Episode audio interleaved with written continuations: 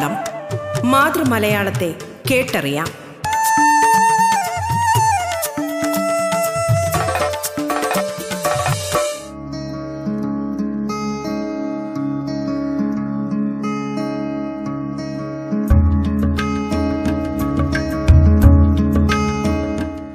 നമസ്കാരം പ്രിയ ശ്രോതാക്കളെ. മലയാള ഭാഷയെ ആഴത്തിലറിയാനുള്ള അവസരമൊരുക്കുകയാണ് റേഡിയോ കേരളയുടെ മലയാളം എന്ന ഈ പരിപാടി. മലയാളത്തിന്റെ ഇന്നത്തെ അധ്യായത്തിൽ അതിഥിയായി എത്തിയിരിക്കുന്നത് പത്തനംതിട്ട കാത്തലിക്കേറ്റ് കോളേജ് മലയാള വിഭാഗം അധ്യാപകൻ ഡോക്ടർ എം എസ് പോളാണ്. ഉത്തരാധുനിക കവിതാ പഠനങ്ങൾ കെ ടി മുഹമ്മദ് നാടകം സമൂഹം സി ജെ എന്ന വിമർശകൻ തുടങ്ങിയവ ഇദ്ദേഹത്തിന്റെ നിരൂപണ ഗ്രന്ഥങ്ങളാണ്. റിസർച്ച് ജേണലുകളിലും ആനുകാലിക പ്രസിദ്ധീകരണങ്ങളിലും പഠനം ലേഖനം കവിത തുടങ്ങിയവ എഴുതി വരികയാണ് ഡോക്ടർ എം എസ് പോൾ. മലയാളത്തിലേക്ക് സ്വാഗതം.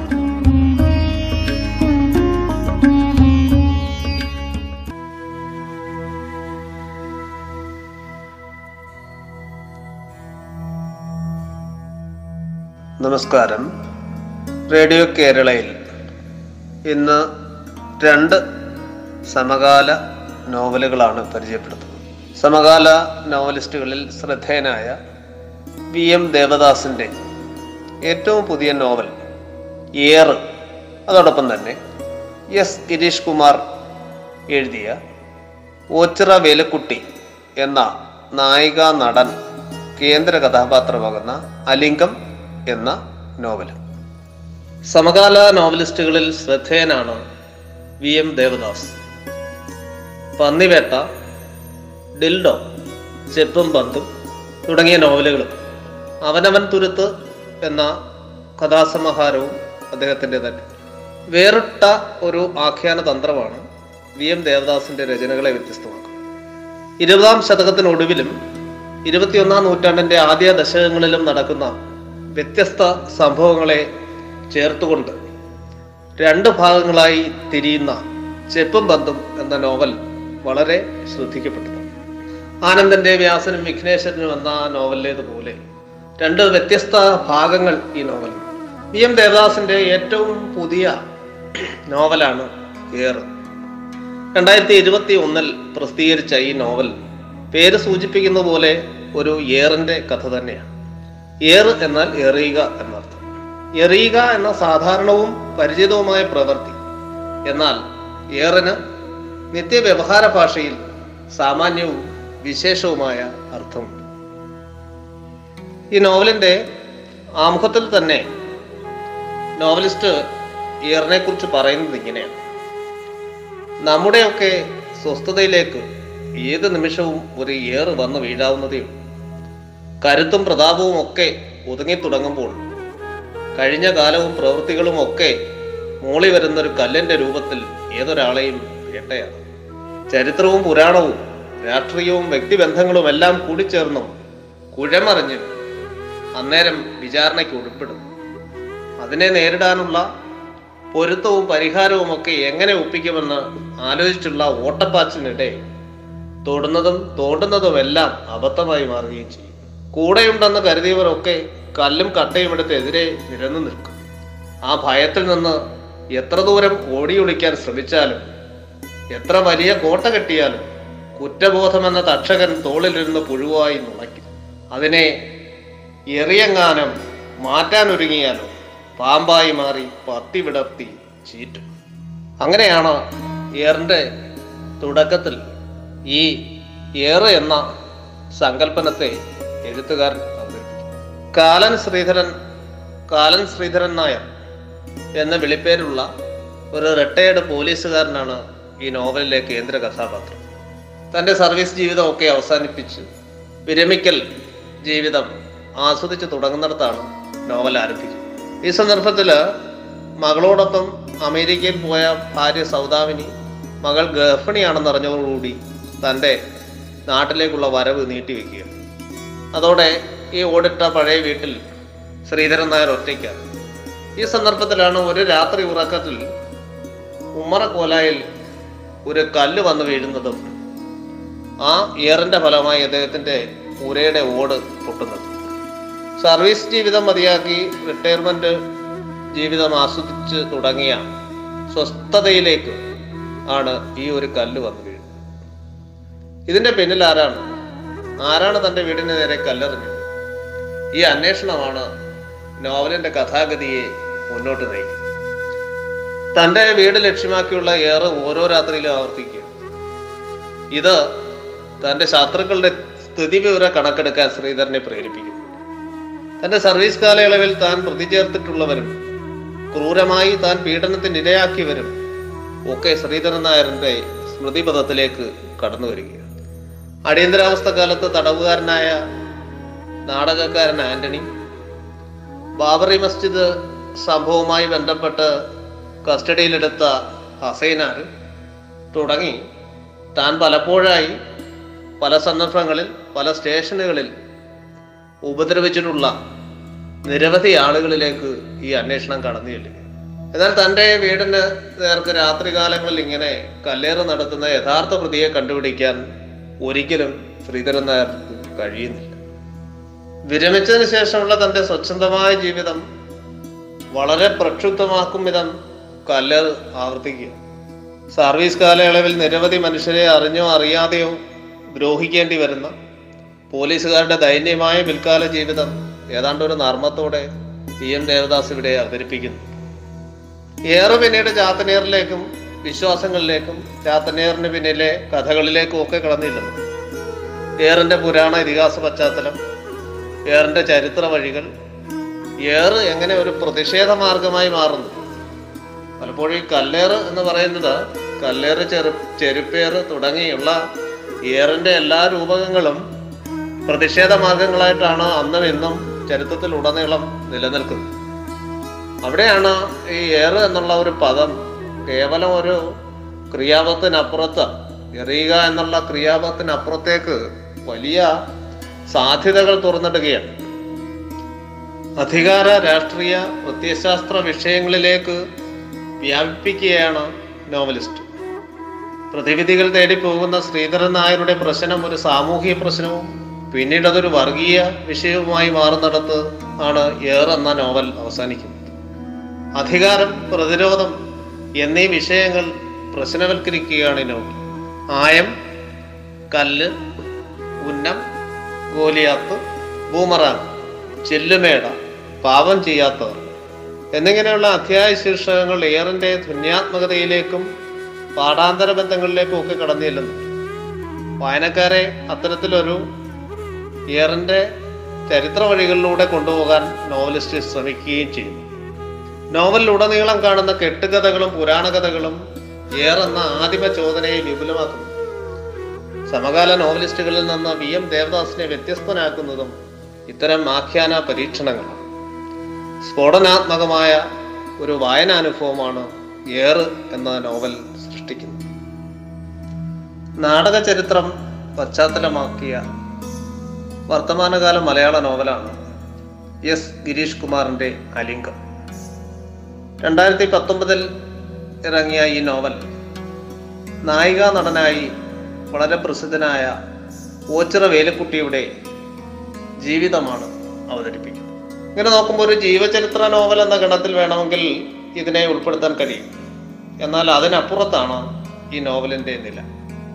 വേലുക്കുട്ടിയുടെ അഭിനയ അഭിനയ ജീവിതവും സ്വകാര്യ ജീവിതവും നാടക ചരിത്രത്തിന്റെ പശ്ചാത്തലത്തിൽ ആവിഷ്കരിക്കുകയാണ് എസ് ഗിരീഷ് കുമാർ അതായത് നടന്റെ ജീവിത ചരിത്രം നാടക ചരിത്രമായും ദേശചരിത്രമായും വികസിക്കുന്ന അപൂർവത ഈ നോവലിൽ കാണാൻ കഴിയും. ഈ അപൂർവതയാണ് അലിംഗം എന്ന നോവലിനെ വ്യത്യസ്തമാക്കുന്നത്. മലയാള നാടകവേദിയുടെ പ്രാരംഭഘട്ടത്തിൽ തുടങ്ങി തമിഴ് സംഗീത നാടകങ്ങളിലൂടെ വികസിക്കുന്ന അരനൂറ്റാണ്ട് കാലത്തെ കലാചരിത്രത്തിലേക്ക് വായനക്കാരനെ എത്തിക്കുന്ന ഒരു രചനാ ചാതുരി നോവലിനെ അങ്ങേയറ്റം മികവുറ്റതാക്കും അതോടൊപ്പം അലിംഗം എന്ന തലക്കെട്ടിലൂടെ ഒരു നടൻ അനുഭവിച്ച സ്വത്വ സംഘർഷങ്ങളുടെ ആഖ്യാനം കൂടി ഇവിടെ പ്രധാനമായും നോവലിസ്റ്റ് ലക്ഷ്യമാക്കും അങ്ങനെ ജെൻഡർ ഐഡി ഐഡന്റിഫിക്കേഷൻ പ്രോബ്ലം കൃത്യമായി കൈകാര്യം ചെയ്യുന്ന മലയാള നോവലാണ് ഇതെന്ന് വിശേഷിപ്പിക്കാം. ആ തലത്തിൽ നോവൽ സമകാലിക ലിംഗ സംവാദങ്ങളുടെ കേന്ദ്രത്തിലേക്ക് എത്തുകയും ചെയ്യുന്നു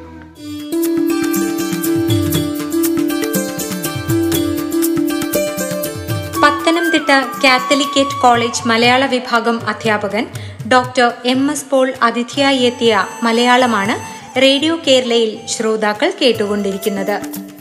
മലയാളം ഇടവേളയ്ക്ക് ശേഷം തുടരും. പത്തനംതിട്ട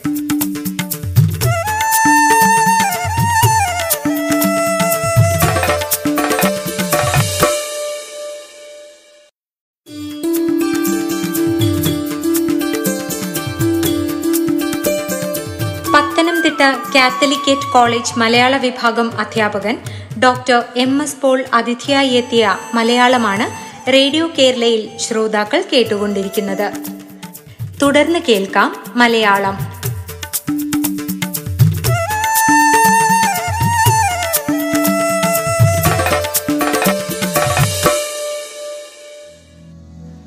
കേരളീയ അരങ്ങിന്റെ ചരിത്രത്തിൽ പലപ്പോഴും പരാമർശിക്കുക മാത്രം ചെയ്യപ്പെട്ടിട്ടുള്ള ഒരു നടനാണ് ഓച്ചിറ വേലുക്കുട്ടി അദ്ദേഹത്തിന്റെ സ്ത്രീവേഷങ്ങളുടെ മഹത്വത്തെക്കുറിച്ച് ധാരാളം കഥകൾ തിരുവിതാംകൂറിലെ വാമൊഴി ചരിത്രത്തിലുണ്ട്. സ്ത്രീവേഷം കണ്ട് സ്ത്രീയാണെന്ന് തെറ്റിദ്ധരിച്ച് ഉണ്ടായ അബദ്ധങ്ങൾ തമാശ കഥ പോലെ പ്രചരിപ്പിക്കപ്പെടുമ്പോൾ പരോക്ഷമായി വേലുക്കുട്ടി എന്ന പെൺനടൻ അംഗീകരിക്കപ്പെടുകയാണെന്ന കാര്യത്തിൽ യാതൊരു സംശയവുമില്ല. എന്നാൽ അത്തരം കഥകൾ ഒഴിവാക്കി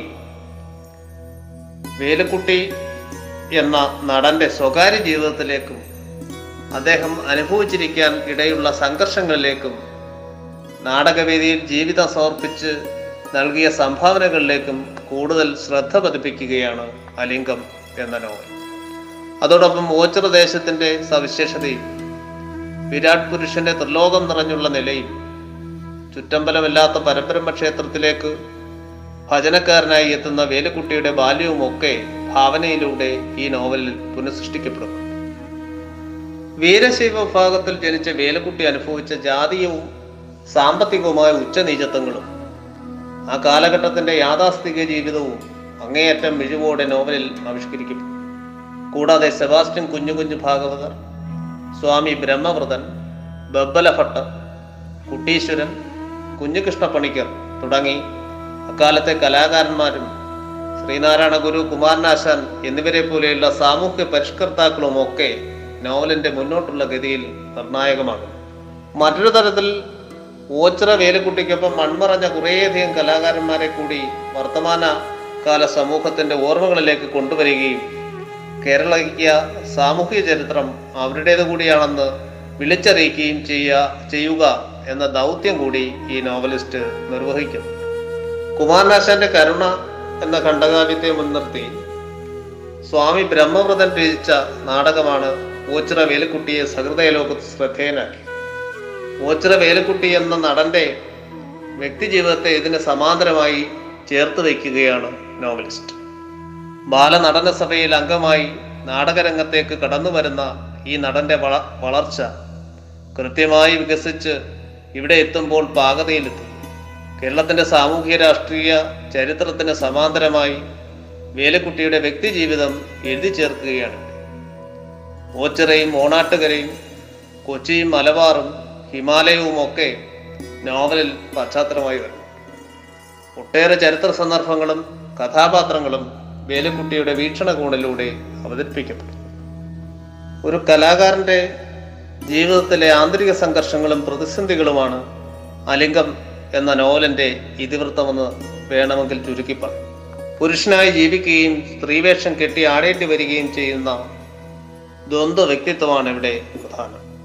അരങ്ങിൽ വരാൻ സ്ത്രീകൾക്ക് വിലക്കുണ്ടായിരുന്ന കാലത്ത് സ്ത്രീവേഷം കെട്ടേണ്ടി വന്ന കലാകാരനായിരുന്നു ഓച്ചിറ വേലുക്കുട്ടി വരേണ്യ സദസ്സുകളുടെ പ്രോത്സാഹനവും വൺസ് മോർ വിളികളും എല്ലായ്പ്പോഴും അയാളെ പ്രലോഭിപ്പിച്ചു. സ്ത്രീകളെ പോലും നിഷ്പ്രഭമാക്കുന്ന സ്ത്രീവേഷക്കാരൻ എന്ന ഖ്യാതി വേലുക്കുട്ടിക്ക് മാത്രം സ്വന്തമായിരുന്നു എന്നാൽ ഈ നടൻ എങ്ങനെ ജീവിച്ചു എന്ന യാഥാർത്ഥ്യം ഇന്നും അജ്ഞാതമാണ് അവിടേക്കാണ് നോവലിസ്റ്റ് ഭാവനാപരമായി കടന്നു ചെല്ലുന്നത് നായക നടനാവാൻ മനസ്സുകൊണ്ട് ആഗ്രഹിക്കുകയും നായികയായി ജീവിക്കേണ്ടി വരികയും ചെയ്യുന്ന അവസ്ഥ. പെൺവേഷങ്ങൾ കെട്ടി പെൺ സ്വത്വത്തിലേക്ക് സംക്രമിക്കുന്ന മനോനില. അതൊരു കലാകാരന്റെ ദാമ്പത്യ ജീവിതത്തെയും ലൈംഗിക ജീവിതത്തെയും സ്വാധീനിക്കുന്നിടം വരെ എത്തുന്നു കാര്യങ്ങൾ. ഇങ്ങനെ ഒട്ടേറെ പ്രശ്നങ്ങൾ സൂക്ഷ്മമായി ചർച്ച ചെയ്യുന്ന നോവലാണ് അലിങ്ക് ജീവിത സായന്തനത്തിൽ മരണവും കാത്തു കിടക്കുന്ന നടനിൽ നിന്നാണ് ഈ നോവൽ ആരംഭിക്കുന്നത് തന്റെ നടന ജീവിതത്തിലെ ഏറ്റവും ശ്രദ്ധേയമായ നാടകമായിരുന്ന കരുണയിലെ വാസദത്ത എന്ന കഥാപാത്രം ഉപഗുപ്തനെ കാത്തുകിടക്കുന്ന സന്ദർഭം. അത് ഓർത്തുകൊണ്ടാണ് നോവൽ ആരംഭിക്കുന്നത്. തന്റെ നാടക ജീവിതം തുടർന്ന് അയാൾ നാടകീയമായി ആവിഷ്കരിക്കുന്നു. പ്രമേഹത്തിന്റെ വ്രണവും വേദനയും അവസാന കാലത്ത് അഭയമാകുന്ന കല്യാണി എന്ന കാമുകിയും ഇവിടെയുണ്ട്. ജീവിത ചരിത്രത്തിലേക്കുള്ള അയാളുടെ ഊളയിടൽ നാടക ചരിത്രമാവുകയും കഴിഞ്ഞ നൂറ്റാണ്ടിന്റെ ആദ്യ പകുതിയിലെ കേരളത്തിന്റെ അരങ്ങനുഭവങ്ങളാവുകയും ചെയ്യും. തമിഴ് സംഗീത നാടകങ്ങൾക്ക് കേരളത്തിൽ ലഭിച്ച സ്വീകാര്യത നവോത്ഥാനത്തിന്റെ മുന്നൊരുക്കങ്ങളിൽ പ്രധാനമാകുന്നു. കച്ചവട നാടകങ്ങൾ എന്ന നിലയിൽ പണമുണ്ടെങ്കിൽ ജാതി പ്രശ്നമാകാത്ത കലാ ആസ്വാദനത്തിന് തടസ്സമില്ലാതെ കൊട്ട കൊട്ടകളിലേക്ക് എല്ലാവർക്കും പ്രവേശിക്കാമെന്ന നില പിന്നീട് വരുന്നുണ്ട്. അതായത് ജാതിധിഷ്ഠിത സമൂഹം വർഗാധിഷ്ഠിത സമൂഹത്തിലേക്ക് പ്രവേശിക്കുന്ന സൂക്ഷ്മ പാഠമായി നോവൽ പരിവർത്തനം ചെയ്തു. പ്രേക്ഷക സമൂഹത്തിന്റെ ജാതി ശ്രേണിയിൽ അധിഷ്ഠിതമായ അഭിരുചികളൊക്കെ ഒരു ഗവേഷകന്റെ അന്വേഷണ ബുദ്ധിയോടെ ഈ നോവലിൽ അവതരിപ്പിക്കപ്പെടുന്നു. സദാരാമ നല്ലതങ്ക. ജ്ഞാനസുന്ദരി ചരിതം പറുദീസ നഷ്ടം തുടങ്ങിയ സംഗീത നാടകങ്ങളുടെ അവതരണം സംബന്ധിച്ച വിവരങ്ങൾ സ്വാമി ബ്രഹ്മവ്രതന്റെ നാടകങ്ങൾ കരുണയ്ക്ക് ലഭിച്ച വൻ ജനസ്വീകാര്യത ഓച്ചിറ പരബ്രഹ്മോദയം നടനസഭ തുടങ്ങി ചരിത്രം തമസ്കരിച്ച ഒട്ടേറെ വിവരങ്ങൾ ഈ നോവൽ വീണ്ടെടുക്കും. കഴിഞ്ഞ നൂറ്റാണ്ടിന്റെ പ്രാദേശിക ചരിത്രം കൂടിയാണ്. കഥാനായകന്റെ ആത്മസംഘർഷങ്ങളിലേക്ക് പൂർണമായും കടന്നു ചെല്ലാൻ കഴിഞ്ഞു എന്നതാണ് ഈ നോവലിന്റെ വിജയം. എന്നാൽ അതിവൈകാരികതയിലേക്ക് വീണുപോവാതെ പ്രമേയം കൈകാര്യം ചെയ്യുന്നതിൽ തന്റെ പ്രഥമ നോവൽ എന്ന നിലയിൽ ഈ നോവലിസ്റ്റ് സവിശേഷ ശ്രദ്ധ പുലർത്തുകയും ചെയ്യുന്നു. സ്ത്രീകളെയും അതിശയിപ്പിക്കുന്ന സ്ത്രീവേഷം എന്ന് പറഞ്ഞു കേൾക്കുന്ന ഓച്ചിറ വേലുക്കുട്ടിയുടെ ബാഹ്യരൂപം മാത്രമാണ് മലയാളികൾക്ക് പരിചയം. ഇത്രകാലം ചർച്ച ചെയ്തതും അതുതന്നെയാണ് എന്നാൽ അത്തരമൊരു നടന്റെ ആന്തരിക ജീവിതം ലഭ്യമായ കൃതികളുടെയും മറ്റ് ഗവേഷണ പഠനങ്ങളുടെയും അടിസ്ഥാനത്തിൽ സത്യസന്ധമായി അവതരിപ്പിക്കാൻ കഴിഞ്ഞുവെന്നതാണ് അലിംഗം എന്ന നോവലിന്റെ സവിശേഷം ലളിതമായ ഭാഷയിൽ ആരെയും ആകർഷിക്കുന്നൊരു ഒഴുക്കോടെ കഥ പറഞ്ഞു പോകുന്ന ശൈലിയാണ് ഇവിടെ ഗിരീഷ് കുമാർ സ്വീകരിച്ചിട്ടുള്ളത്. കഴിഞ്ഞ നൂറ്റാണ്ടിലെ കഥ ഈ നൂറ്റാണ്ടിൽ പറയുമ്പോൾ എഴുത്തുകാരൻ അഭിമുഖീകരിക്കുന്ന ഭാഷാപരമായ പ്രശ്നങ്ങളുണ്ട് ആ പ്രശ്നത്തെ അതിസമർത്ഥമായി മറികടക്കാൻ നോവലിസ്റ്റ് കഴിയും വിധം ശ്രമിച്ചിട്ടുണ്ട് വർത്തമാനകാല ഭാഷയെ തിരുവിതാംകൂറിലെ നാട്ടുവഴക്കവുമായി കൂട്ടിയിണക്കി നടത്തിയിട്ടുള്ള പരീക്ഷണം. അത് കാലപരമായ വിടവിനെ മറികടക്കുന്ന ഒരു രചനാതന്ത്രം അതുവഴി ഈ നോവലിൽ പ്രയോഗിച്ചിട്ടുണ്ട്. പ്രകാരം കൂടുതൽ ആഴത്തിലേക്കുള്ള അന്വേഷണങ്ങൾക്കും ബഹു വായനകൾക്കും സാധ്യമാകുന്ന ഈ നോവൽ ഓച്ചിറ വേലിക്കുട്ടിയുടെ വ്യക്തിജീവിതവും ആത്മസംഘർഷങ്ങളും നടന ജീവിതവും അതിമനോഹരമായി അവതരിപ്പിക്കും.